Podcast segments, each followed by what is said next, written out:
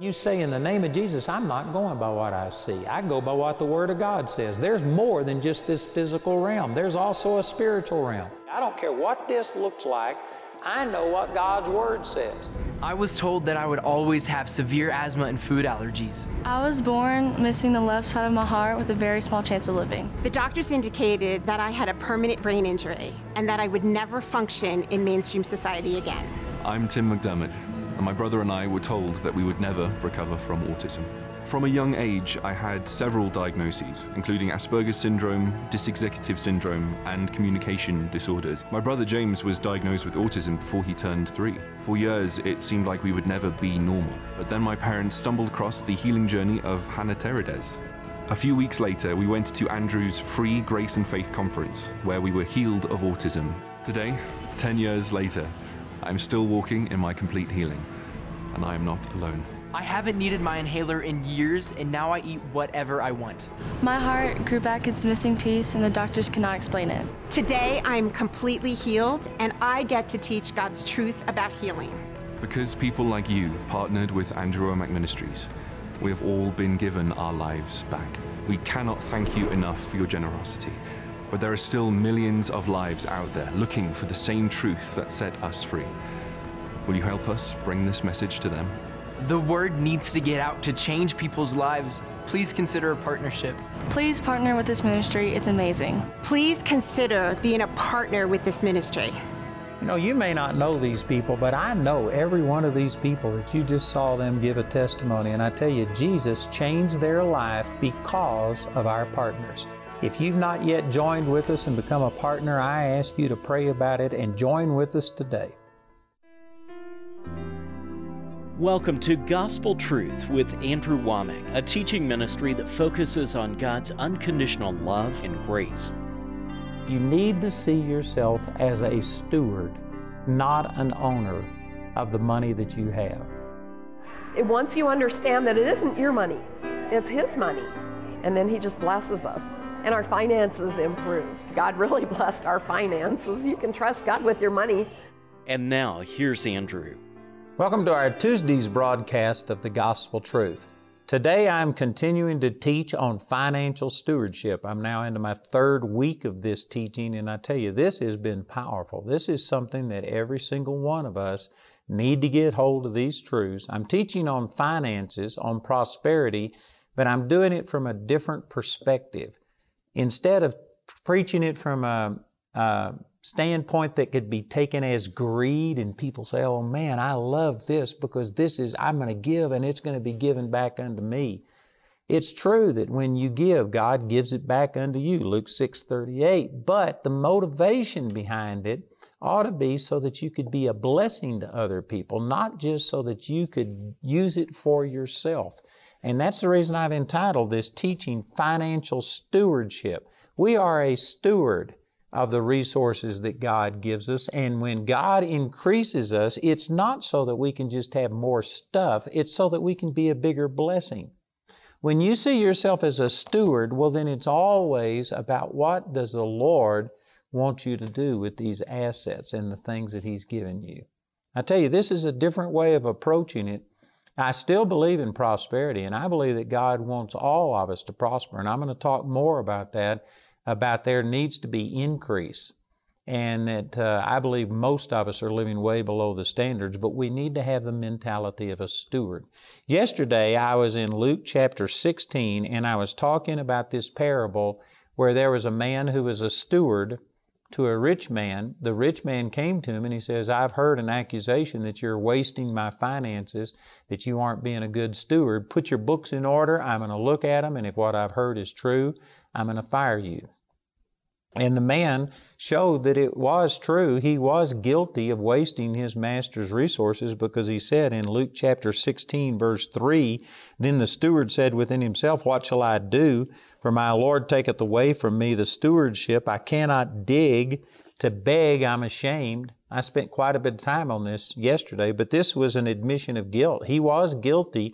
He knew he was going to be losing his job, and he says, I cannot dig. I believe he could have dug. He just didn't want to. People who misuse money have this get rich quick mentality, win the lottery mentality, a welfare mentality where they want other, they're trying to take advantage of other people.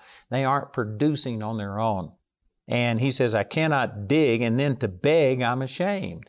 He should have been ashamed to steal him, but he wasn't ashamed to steal. There's a lot of people that aren't ashamed to sit here and take handouts and money, but they uh, are ashamed to go beg. Well, in a way, handouts are begging. Now, again, I made this point yesterday. Don't misunderstand what I'm saying. Any person can get into a situation because of health or because of being laid off from a job. You might need help temporarily, and I'm not saying that you should be so proud that you shouldn't take it, but to live that way and make this the way that you live, and you just you just live off of other people. You're going you think that everybody owes you something. That is an ungodly concept. Second Thessalonians chapter 3 says, if you don't work, don't eat. Temporarily, don't be so proud that you won't sit there and accept help, but to live that way to where you just mooch off of other people is not a godly concept. Now again, there may be some people that have a physical problem or something that just prohibits them from going out and work. Uh, I would say that, man, receive the Word of God, get healed, and then go out and work. But temporarily or in certain situations, there might be a need for you to just, you know, take from other people, but that certainly is not what anybody should uh, desire or look for. So this man was showing a, a bad attitude towards money. He was wanting to just take advantage of other people and not produce on his own. And then he said here in verse 4, he said, I am resolved what to do, that when I am put out of the stewardship, that they may receive me into their houses. So he called every one of his Lord's debtors unto him.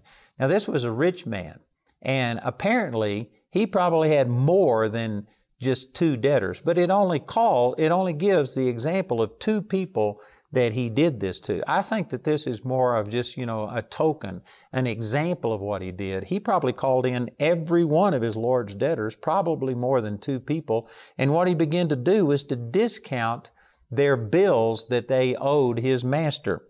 Look at this. So he called every one of his Lord's debtors unto him, and he said unto them, How much owest thou unto my Lord? And he said, A hundred measures of oil. And he said, Take thy bill, sit down quickly, and write fifty. In other words, he reduced his debt from a hundred measures of oil down to 50 measures of oil. He discounted it 50%. Now, we don't know what a measure of oil here was worth. I don't. And, uh, but, you know, let's just say that it was $10,000 and he just discounted his, his bill to $5,000. It could have been $100,000 and he gave him $50,000 discount. And then he called in another and he said, How much owest thou? And he said, A hundred measures of wheat. And he said unto him, Take thy bill and write fourscore. He knocked 20% off of this man's bill. And again, if it was $100,000, well, then this would have been $20,000 that he discounted. And the logic behind all of this was he knew he was going to be fired because he had not been a good steward of his Lord's money, and he didn't want to go out and just work a job. He didn't want to beg for money. So what he did, he took his master's money. He was still stealing money from his master. But now, now this is significant. Pay attention to this because this is the whole point of the parable. Instead of taking the money that from his master and putting it into his pocket, he was putting it into the pocket of other people. He was using money to influence his future, to affect people, so that when he was fired, he'd be able to go knock on their door and say, Do you remember that I discounted your bill $50,000? I've lost my job. Could you help me for a while? Could I stay with you? Would you give me something to eat for a while? And then he did this to every one of his Lord's debtor. So maybe there was hundreds of them. And he just had it lined up for the rest of his life that he could go to people and they would feel obligated to help him because he had given them so much. He used money to influence people and affect his future. Now, he had been stealing money before, but his reaction here shows that he had never used this money to plan for his future. He hadn't taken it and hidden it someplace. He hadn't invested it so that he could go and get access to that money and live off of the money that he had stolen from his master. He, he, had, he had been blowing it on things. He'd been buying, you know, flat screen TVs and fancy cars, and that's the way we would do it today. He had just put it into things that devalue the moment you buy them. It was, he didn't invest. He was just, you know, getting fancy clothes and fancy food and all of these things. And he blew all of the money that he had taken from his master. He had nothing to show for it. And so he was going to be out on the street. So he, he now kept stealing money from his master, but now he was using it to influence people for his future. Now that is really important. And look at this. In verse 8 it says, And the Lord commended the unjust steward because he had done wisely, for the children of this world are in their generation wiser than the children of light. Now I read this passage for years and I just, I could understand a man taking advantage of a, a, person, his position, and taking money for himself. I could understand him using money to bribe people and to influence them, but I could not understand why this master commended this man. Why would you commend a man who is taking your money and giving it away to people, stealing money from you without your consent and just giving it to other people? Why would you commend a person like that?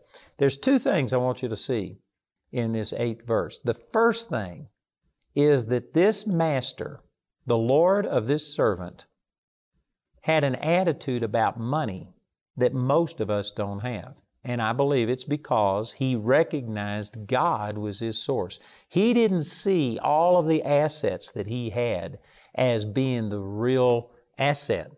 It was his relationship with God. It was his Father who gave him the ability to get wealth that was the real source of his prosperity.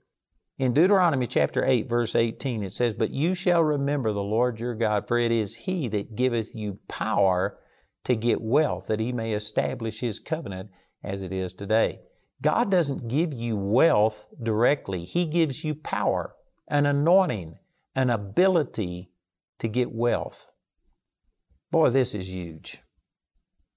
I could stay here for a week of broadcast just talking about this because most people see their assets. They see their house, their car, their investments, their uh, if they have savings, 401k, anything, they see this as theirs.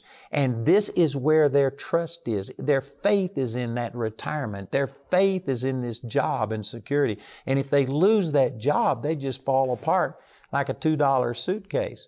But if you understand that God is your source, God is the one who gives you the power to get well. God's the one who gave you your talents, your abilities, gave you your health, gave you your mental abilities so that you can focus. When you see God as your source and then this job or this investment or this business that you have, it is just a channel that God has of getting resources to you, but it is not the source.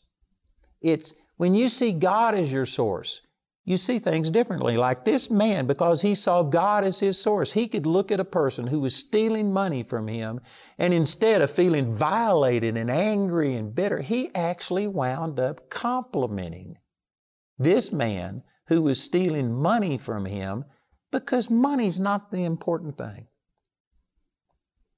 I tell you what I'm saying right here is so radical that most people just they they have a disconnect. It's like I, they just can't understand what I'm saying. This is the reason I say that you've got to have the Holy Spirit show this to you. But you can reach a place to where God is your source. And they can't take God away from you. They, if you have a relationship, if you see God as the source of all of your prosperity, it doesn't matter. If a man starts stealing money and giving your money away to other people, you aren't that offended because it's just money. It's just stuff. And you still have that relationship with God that produced all of these assets. You'll get it back. God is your source.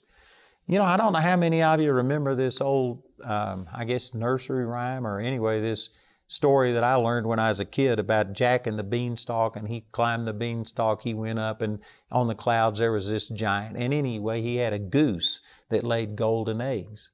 And, uh, and the golden eggs, you know, were, were valuable. But if you get the goose that lays the golden egg, then you aren't so upset if you see somebody steal one of the eggs because you still got the goose. You've got the source that all of that came from. See, this, and that may be a poor comparison, but it does illustrate what I'm talking about, that once you see God as your source, you don't look at the things that you've got and you don't hold them and say, this is my security. This is my freedom. This is what's going to keep me going the rest of my life. No, God is your source. And these are just things that He gave you. And if somebody stole them from you, if you lost them, if something happens, no problem. You still got the one who gave you all of that in the first place. You know, I can give you a number of examples of this, but I, I, the very first book that I ever uh, produced and this has been, man, this has been a long time ago, back in the early 80s, 1980s. The first book I ever produced was Living in the Balance of Grace and Faith. And I mean, our income was low. We were only get, I, I couldn't tell you off the top of my head, but I know it was less than $10,000 a month that our income was. And I was on radio and I was doing things. And um, I mean, when we wanted to print a book, it was going to cost me like twenty-five or thirty thousand dollars to print this book, and that was multiple months' income for me. And there was just no way that I had that cash flow. So what I did was go to my partners. I told them that I was going to write this book. I asked them to buy a copy in advance, to give us the money in advance, and then when the book was printed, we would send them a copy of this book. And so from that, we raised about $25,000, which was the most money I had ever had in my life at that time. And it was awesome. But the person who was the representative for the publishing company that I was using stole that money. He did the same thing to me, to Charles Stanley and also to Nicky Cruz. We were all with this publisher and the representative said, we'll discount the price down to $25,000 or whatever it was and if you'll pay it up front, then you can get this great discount. So anyway, I fell for that. I gave this guy the money. He took the money from me, Charles Stanley, and Nicky Cruz, and he went to Mexico or someplace, and I got left holding the bag. And when I found out about it, I found out that not only did I lose that 20 something thousand dollars, but it was going to cost me $48,000 to actually get the amount of books that I had already committed to printed, and I needed to come up with an extra $48,000. Did you know at that time that was, I don't know, that was close to a year's income. It was just a huge amount of money. And the point I'm making is that, see, when I heard that somebody had stolen from me, the very first thing that I thought of was in Proverbs chapter 6. It says, if you catch a thief he has to restore sevenfold or give all of the substance of his house to repay. And you could ask my staff if you could find those people that were there. And when they told me this, I was kind of like a deer in the headlights for about 50 seconds, maybe 10 seconds, I don't know, but just a very short period of time. And then I said, let me have a pencil and a piece of paper. And I took uh, forty-five or twenty-five thousand dollars, whatever it was that was stolen from me, and I multiplied it times seven. I said, I've caught a thief. This isn't just this person that's taking advantage of me. This is the devil that's come against me. God is my source. And I immediately said seven times this, and I figured out this is how much our income is going to increase this year. And at that time, seven times 25,000, whatever, whatever that amount was, it was huge. It would have been like doubling our income that year. And yet I said, this is what God has promised me. I've got it. I said, our income is going to increase. We're going to be able to do this. And did you know at the end of that year, I had nearly to the penny seven times the amount that was stolen from me. And I never was bitter at this person. I, am not sitting there saying that I would hire him. I'm not saying that if they would have caught him, I wouldn't have pr- prosecuted him. But I'm saying I wasn't bitter. I wasn't hurt. I wasn't devastated. But immediately I turned to the Lord as my source and God multiplied what somebody had stolen from me seven times and it actually worked out to my benefit. We nearly doubled our income that year. You know, we had a similar thing happen in uh, 2002, we had the Hayman fire in Colorado, and it started eight miles from where I live. It burned 140 something thousand acres. And uh, anyway, we were under mandatory evacuation for two weeks. And when the police came and told us we had to evacuate, a lot of my neighbors, they got moving vans, uh, rental trucks. They were loading up all of their furniture, trying to save everything that they could. Jamie and I got some papers, some pictures, some things, you know, that couldn't be replaced. And we got a few things, but we just decided that we were going to pray over our place. We prayed the protection of the Lord over it, and He did protect it, and our place was saved. But as we were leaving, and after we had already prayed and spoken our faith over that whole property, Jamie, man, what a blessing Jamie has been to me. But I was leaving for a meeting. I was going to be gone, and she had to move in with some friends and not know if our house was burnt or whatever. And I mean, this is our dream house. I developed, I drew the plans for it. And Jamie, if we were to move, it'd take one moving van just for all of Jamie's stuff. She has personalized this. We've got knickknacks from all over the world. I mean, it's a big deal. And yet, when we were leaving that house, not knowing if we would come back to our house still standing, Jamie looked at me and she says, You know, it's just stuff. She said we had fun getting it, but we still have our relationship with the Lord. And if we lost everything we've got, we'd get it back with interest. And we drove off with that attitude. See, that's the attitude that this uh, rich man had. When he saw this servant stealing money from him, it didn't affect him the way that most of us do. If, if somebody broke into your house and was stealing stuff from you and you came and saw them with a pillowcase and they were just putting in all of your valuables, all of your gold, your silver, your jewelry or whatever, and if they were just taking all of your stuff, how many of you would, would find something to compliment them over? You know, you are a great thief. You got past my security system. Man, I just want to compliment you. Most of us know you wouldn't think anything about complimenting them. You would feel violated. You would immediately feel like you are losing something. But when you get the attitude that this master had, it's like God is his source. And if somebody steals something from me, it's, it's not that big of a deal. God is my source. God will give it back to me with interest seven times if I catch a thief. I've literally had people in my ministry who did bad things to me, who came out, and yet, you know, uh, I just value relationships more than I value money and assets. And I've actually had people who've done bad things to me that I, I had to fire them because it was wrong and it was causing me damage. And yet I knew that they would be in a bind. I remember one guy was in physical, uh, he had some physical problems, and I gave him a year's severance and stuff and just blessed him. And some people would say, Why would you do that? That money was going out the door. Money is not that big of a deal.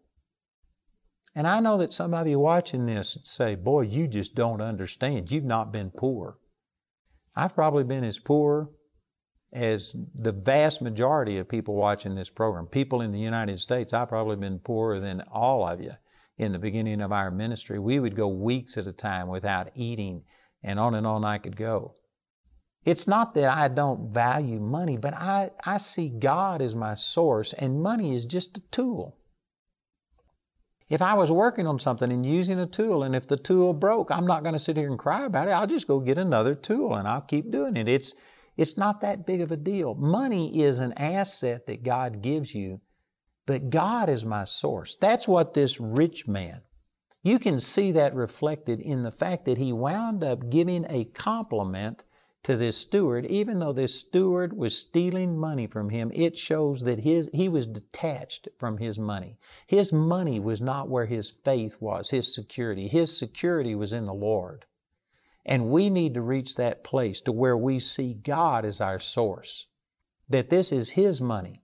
It's His talents that He gave me. And if you get, you know, if you lose a job, if you go through a shutdown, layoff, and in things, it's no big deal. God is your source, and He's got other ways that He can get finances to you. I tell you what I'm saying right here, if you would receive it, will really set some of you free. Some of you are worrying about how am I going to make it because you're just looking at your checking account, you're looking at your savings accounts, you're looking at your paycheck instead of looking to God. God is your source. And once you understand this, it just gives you a freedom and a liberty that you could take everything from me. And I guarantee you, I'd get it back because I've still got the source of all of the finances, all of the things that God has done in my life. It came because of my relationship with the Lord, and nobody can take that from me. Therefore, I am secure. Amen. Welcome to the AWM Minute, a small glimpse on how the friends and partners of Andrew Wommack Ministries are helping people around the world receive their healing. People like Jeremiah Class. For years, Jeremiah struggled with an incurable case of multiple sclerosis. There seemed to be no hope for recovery. That is, until the day he stumbled across our website and heard for the first time that God's healing was available for him. They had put me on disability because of the MS, so I had all the time in the world. So I started listening to God Wants You Well, all these different teachings that he had on his website, and just listening to him day after day. Inspired by Andrew's free teachings, Jeremiah enrolled into Charis Bible College. It was here that God showed him that the key to his healing was through not a formula, but through learning to rest in the finished work of Jesus. To see Jeremiah's full story, visit awmi.net today.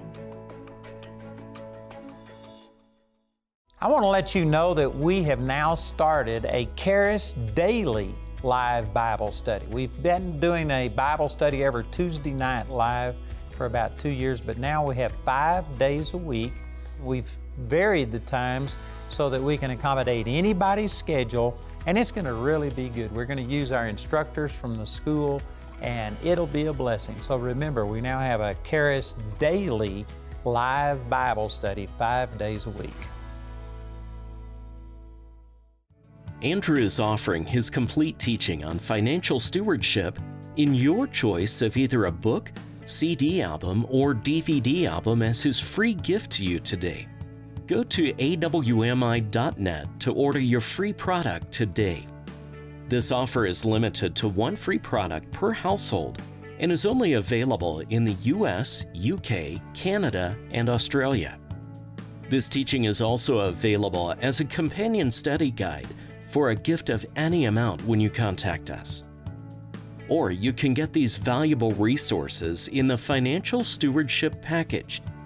This package includes the Financial Stewardship book, study guide, and your choice of either the CD or DVD album, as well as the Financial Breakthroughs DVD. This DVD includes six testimonies of people that experience the freedom of turning their finances over to God. This package has a catalog value of $115, but you can get it today for only $80. This entire series is also available for audio download absolutely free from our website. Go to awmi.net to see all the ways you can get these products. While there, you can discover more product details and download additional free resources. Or you can call our helpline 24 hours a day, 5 days a week, Monday through Friday at 719 635 1111. We appreciate your generosity and hope to hear from you today.